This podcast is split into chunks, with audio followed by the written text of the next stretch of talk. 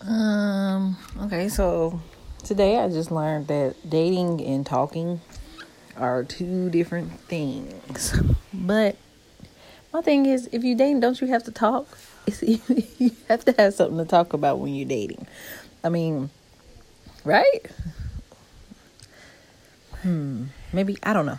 But yeah, so I was having a conversation with some people, and they were like, you know, their friend is dating somebody, and but before they were dating, they were just talking, and I was like, well, what's the difference between dating and talking? And they were like, oh, it's two different things. You know, dating is like you're going out, and talking is like you're just talking.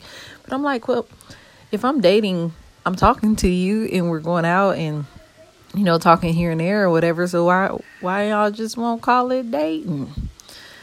I don't know, but I I just I don't know. Maybe I I'm lame or something, and I don't get it, but I I don't know.